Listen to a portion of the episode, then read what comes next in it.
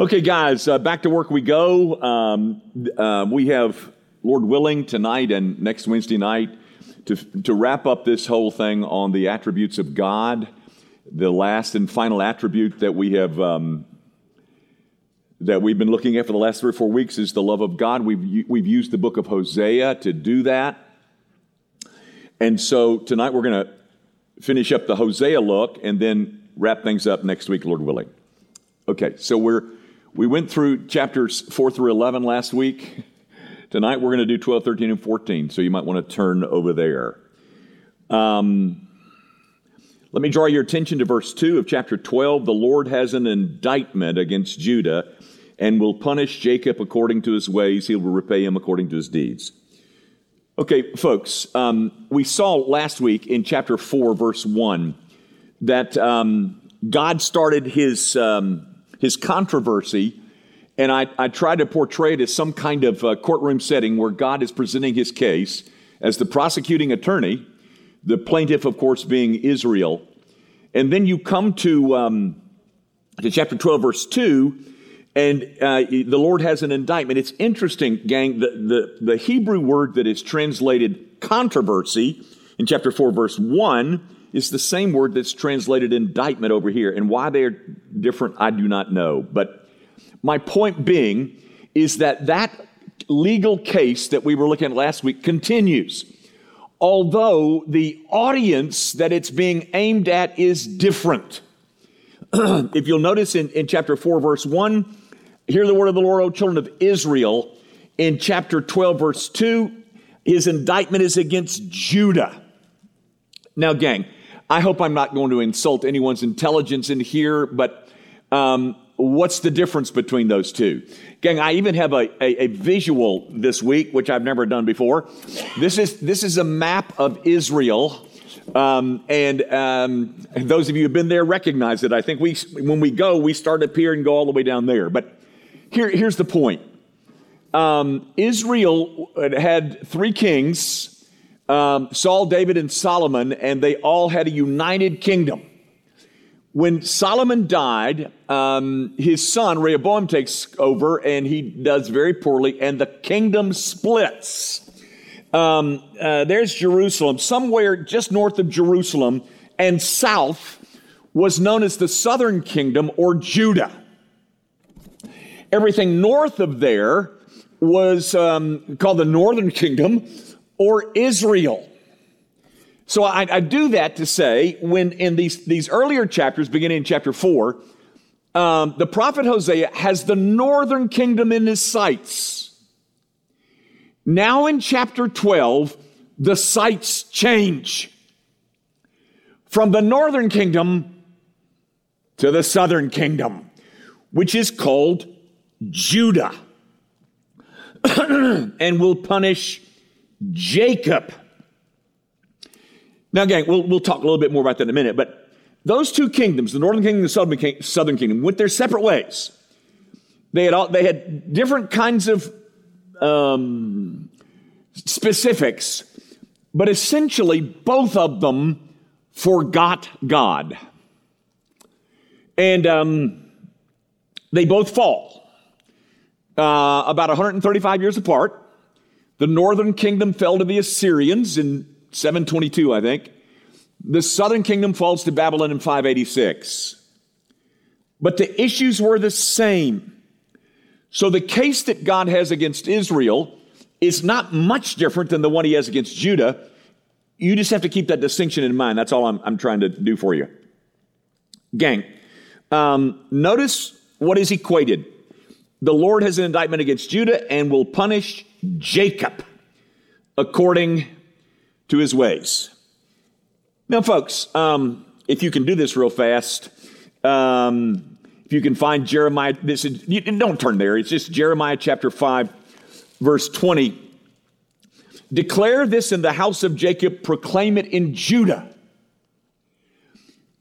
The Old Testament often equates Jacob and Judah, but it often uses Jacob to represent the whole thing.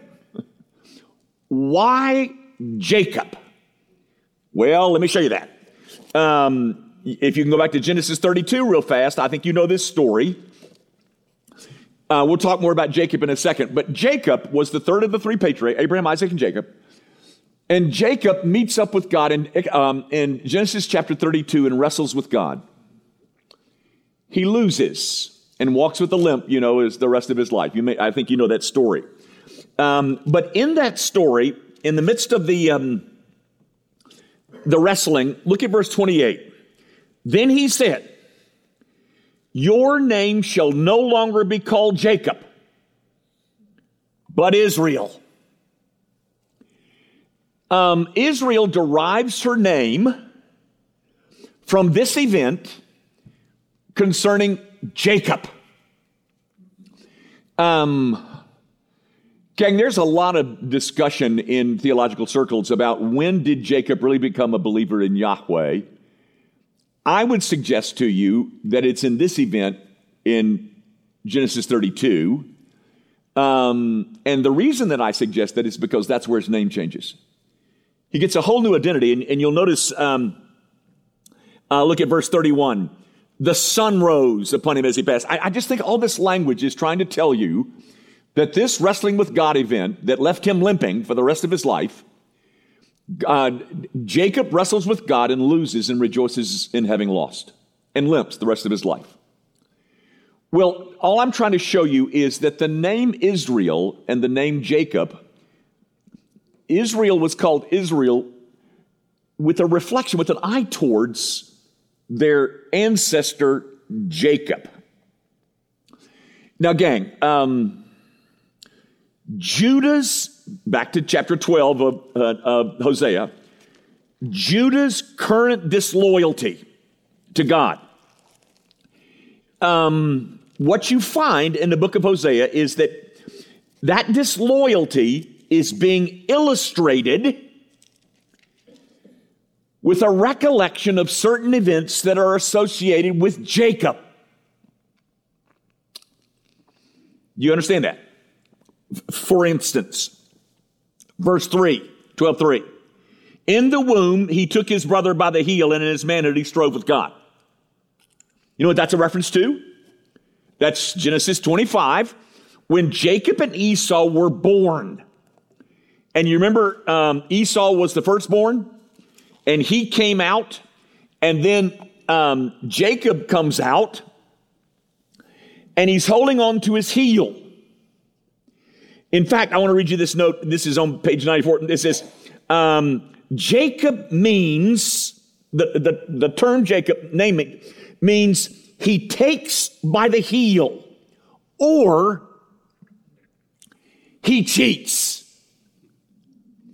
The term heel grasper became a Hebrew idiom describing people who were cheaters. Now, that's the first event in the life of Jacob that's mentioned in Hosea. But you know what happens. Jacob, his name becomes a self-fulfilling prophecy, and he cheats his brother out of the birthright. Remember the mess of porridge, soup? And then he deceives his daddy by way of getting the paternal blessing. Remember, he dresses up like his brother. He sneaks in there and acts like he's Esau when he's not. His mother put him up to it. Remember all that? Jacob is a cheat. He's a deceiver. He's a bad man. Now, I say all that to say, folks, Judah's current disloyalty to God is being illustrated with a reference to the scoundrel whose name was Jacob. This indictment that you see in Hosea 12, I want you to go tell this in Judah, southern kingdom. Tell it in Jacob. And then the prophet goes on to give us four events out of the life of Jacob, reminding God's people of what a louse Jacob was. First one, of course, I just told you about his birth. He's a schemer. He's a deceiver. He cheats Esau 2 times. Jacob was a schemer and a deceiver. And what the prophet is saying is that that's what you are too, Judah. Then look at verse 4, the second half of it. He met God at Bethel and there spoke with him, with us. Guys, do you remember that story? That too is out of the life of Jacob. But that's the one where the angels ascend and descend on that ladder. It took place at Bethel, a word that means the house of God. And Jacob was sleeping with a rock under his neck, under his head. And he has his dream. But in that event, this is what he says. Listen to this. If God will be with me and will keep me in this way that I go, and will give me bread to eat and clothing to wear so that I may come again to my father's house in peace, then shall the Lord be my God. Do you see what Jacob said? Hey, God, I got a deal for you. You want me to be yours? Okay, here's the deal. You feed me, you clothe me, you take good care of me, and then I'll do you a favor. You can be my God. Now, folks, that's in 28. In chapter 32, we just saw that he meets God and wrestles with him at Peniel, where his name gets changed. And I would suggest to you that this is the turning point in Jacob's life. His whole history, folks, had been a history of lying and cheating and scheming and disloyalties. And he was a bad man. And so was Judah.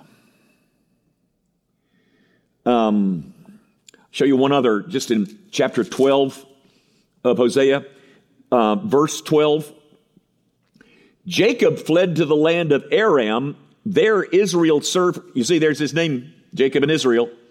There Israel served for a wife, and for a wife he guarded sheep. Remember that? Rachel and Leah. And he served for 7 years so that he could have Rachel. And the deceiver got deceived by Laban, and Laban shoves the firstborn Leah in that's not as pretty as Rachel. And in the dark desert night, he doesn't know who's in his tent. Wakes up the next morning and realizes, why? You pulled a fast one on me. Yeah. Just like he's been doing all his life. But guys, all I'm trying to show you is that's what the prophet is doing here. He has a word for Judah, and he uses the history that they knew all too well about their father, Jacob.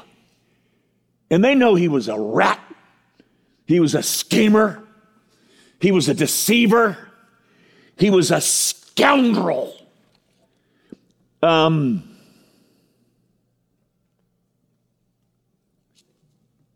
And so are you, Judah. I want you to remember your history, because you're that and far more. You're a deceiver. You're a schemer. You're a cad. You're a cheater. You're a scoundrel. And that is the message that God has for Judah, the southern kingdom.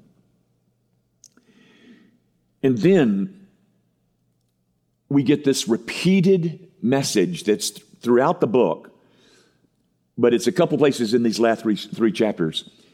This case has been presented by God against Israel, against Judah. And then he says in verse 6 of 12. So you, by the help of your God, return. He is calling Israel to repent. By the way, he mentions that again in chapter 14 twice. Verse 1, return, O Israel, to the Lord your God. Verse 2, take with you words and return to the Lord. That's a good Old Testament word for repentance, folks. Return. Come back. You left. You're a scoundrel. You're a cheat. Now, guys, with all of that as a backdrop, let me kind of summarize a bit. The message of the book of Hosea is a message about the triumph of love. In spite of all the sin and provocations of his people. Let me just, speaking of those provocations, this is chapter 13, verse 2. And now they sin more and more. This is aimed at Judah now. And make for themselves metal images, idols skillfully made of their silver, all of them the work of craftsmen. It is said of them, those who offer human sacrifice, kiss calves. That's the people he's talking to, folks. The people of child sacrifice and idolatry, and they kiss calves. The message of this book is a message about the triumph of love over sin and over provocation. It's the triumph over scoundrels.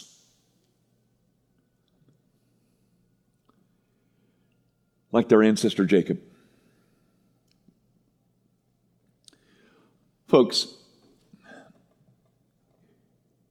the question is not why did God love Jacob and not Esau? The question is, why does he love any of us? You know, in my systematics class, which if you haven't taken, I hope you'll do it. We'll do it in January. But I always come to that passage in Romans 9, verse 13. And if you don't know it, you ought to take a look at it. It says, and Jacob have I loved, but Esau I have hated. And boy, the whole Arminian world blows up over that text. Jacob I loved. I think it's terrible. Terrible. Terrible that he hated Esau and loved Jacob. And Spurgeon's reply was this. The amazing thing to me is not that God hated Esau. The amazing thing is that he loved Jacob.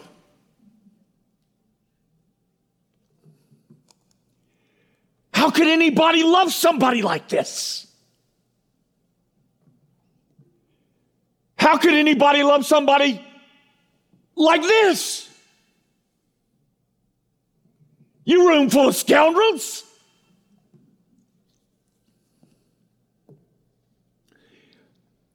How does God do that? Well, guys, I would suggest to you that the best answer in the whole book is found in chapter 14, verse 4. It's a great statement, ladies and gentlemen. He says, I will heal their apostasy. I will love them freely. You know, I know a little Hebrew, not much. And I was trying to track down that word freely. I just want you to know, I failed. There's so many squiggles in that text that I could not figure out which one of them was freely, but the whole idea that God will love them freely. I will not love them in response to their love for me, because they don't have any. I will not love them because of their performance, you know they kiss calves, don't you? They got all kinds of little things they worship instead of me. Like their jobs or their kids.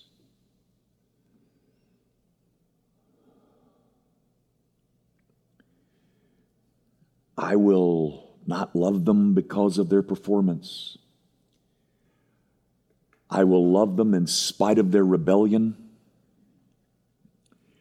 I will love them freely, voluntarily, without coercion. I will love them because I cannot help but love them.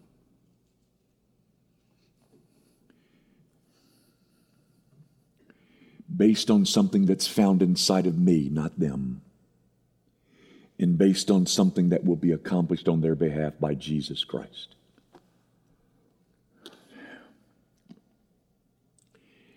Gang, this is one of the points that I've been trying to make in this little 5-week series thing. What is it that ultimately sweeps idolatry out of our souls? What is it that ultimately brings all of the bales of our life crashing down? It is not law. It is love. Once you see that this God, how He loves and who He loves freely, but don't forget who He loves. Oh, He loves a room full of scoundrels. Once that begins to grow larger in your soul, then it acts with this repelling power to push out all of that stuff. Ladies and gentlemen, I can sit up here and harp all day long about you shall not commit adultery. And people will go commit adultery. But once you get a taste of beauty, then it's that beauty that makes adultery look less attractive. It's the beauty of the triumph of love. You know, I hesitate to mention this because every commentary you read mentions this sermon. It's a sermon by Thomas Chalmers, and the title of the sermon is The Expulsive Power of a New Affection. Doesn't that say volumes? The new affection. That's the thing that produces the expulsive power, and we sweep away all of that triviality and the insignificant. When I learn more and more about the triumph of love. Guys, I didn't know whether I was going to have time to read you this, but I've got 6 minutes left, and I think I can read it in about 5. But if I take 7, my email address is brent@gracievan.org. I want to read you this, and I'm going to play with you, but you're going to get it. You're going to get it because you're bright. But it starts off with, who am I? Okay? I was born in 1725 and I died in 1807. The only godly influence in my life as far back as I can remember was my mother, whom I had only for 7 years. When she left my life through death, I was virtually an orphan. My father quickly remarried and sent me to a strict military school where the severity of discipline almost broke my back. I couldn't stand it any longer. I left in rebellion at the age of 10. 1 year later, deciding that I would never enter formal education again, I became a seaman's apprentice, hoping somehow to slip into my father's trade and learn at least the ability to skillfully navigate a ship. By and by, over a process of time, I slowly gave myself over to the devil, and I determined that I would sin to my fill without restraint, now that the righteous lamp of my life had gone out. I did that until my days in the military service, where again discipline worked hard against me, but I further rebelled. My spirit would not break, and I became increasingly more and more a rebel. Because of a number of things I disagreed with in the military, I finally deserted, only to be captured like a common criminal and beaten publicly several times. After enduring the punishment, I again fled. I entertained thoughts of suicide on my way to Africa, deciding that would be the place I would get farthest away from anyone who knew me. And again, I made a pact with the devil to live for him.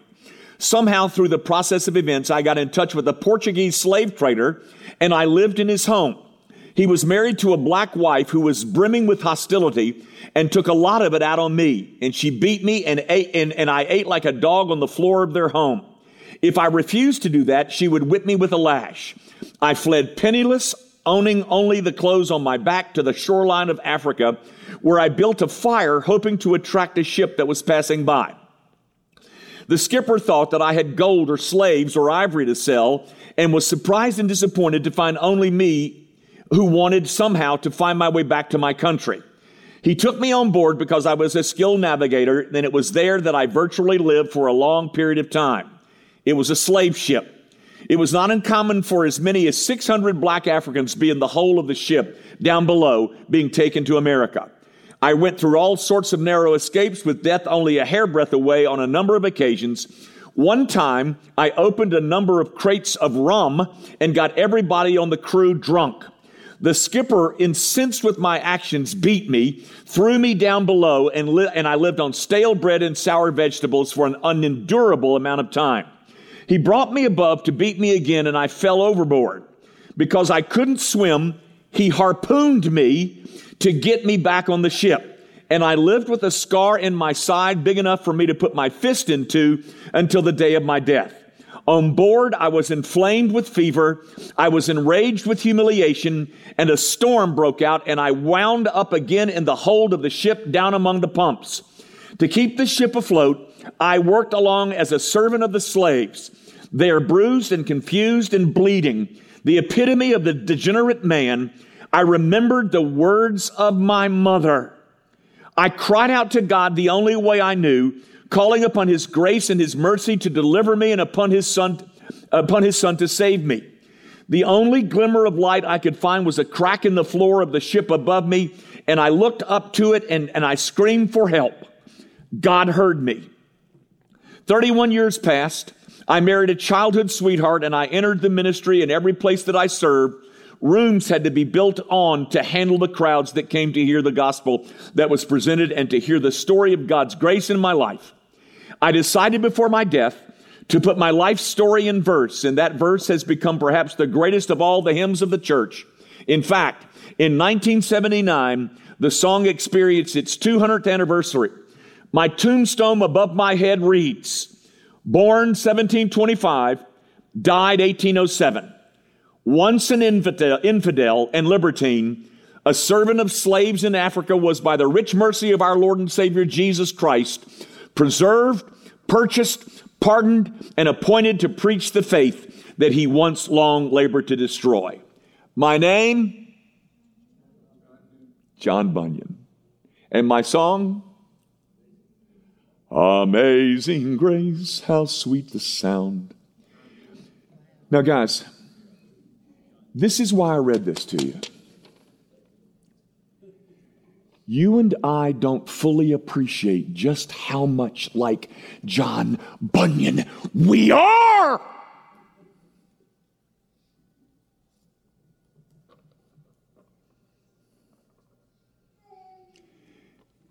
And if we knew more of that, maybe some of us would write hymns.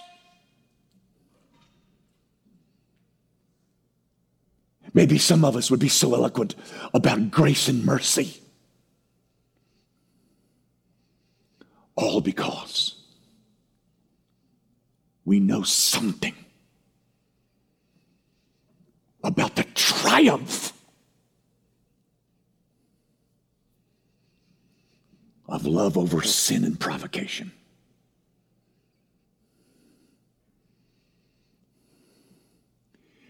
Ladies and gentlemen, we love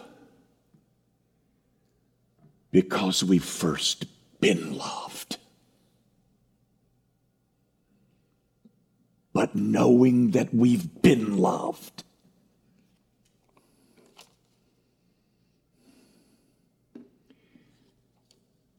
is supposed to produce a room full of ex-scoundrels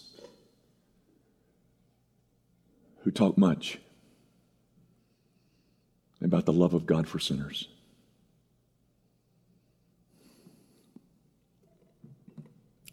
Let's quit. Our Father, indeed, we have no more to offer you than John Newton did. We are a people who are prone to wander. We are a people who love sin. We are a people who cherish idols. And then we wonder why life is so complex. Forgive us, O God, and give us greater and greater drafts of the love of God down deep in our souls. Might we watch this God bearing with the sins of Jacob and Judah and Israel, and then saying, I will love them freely.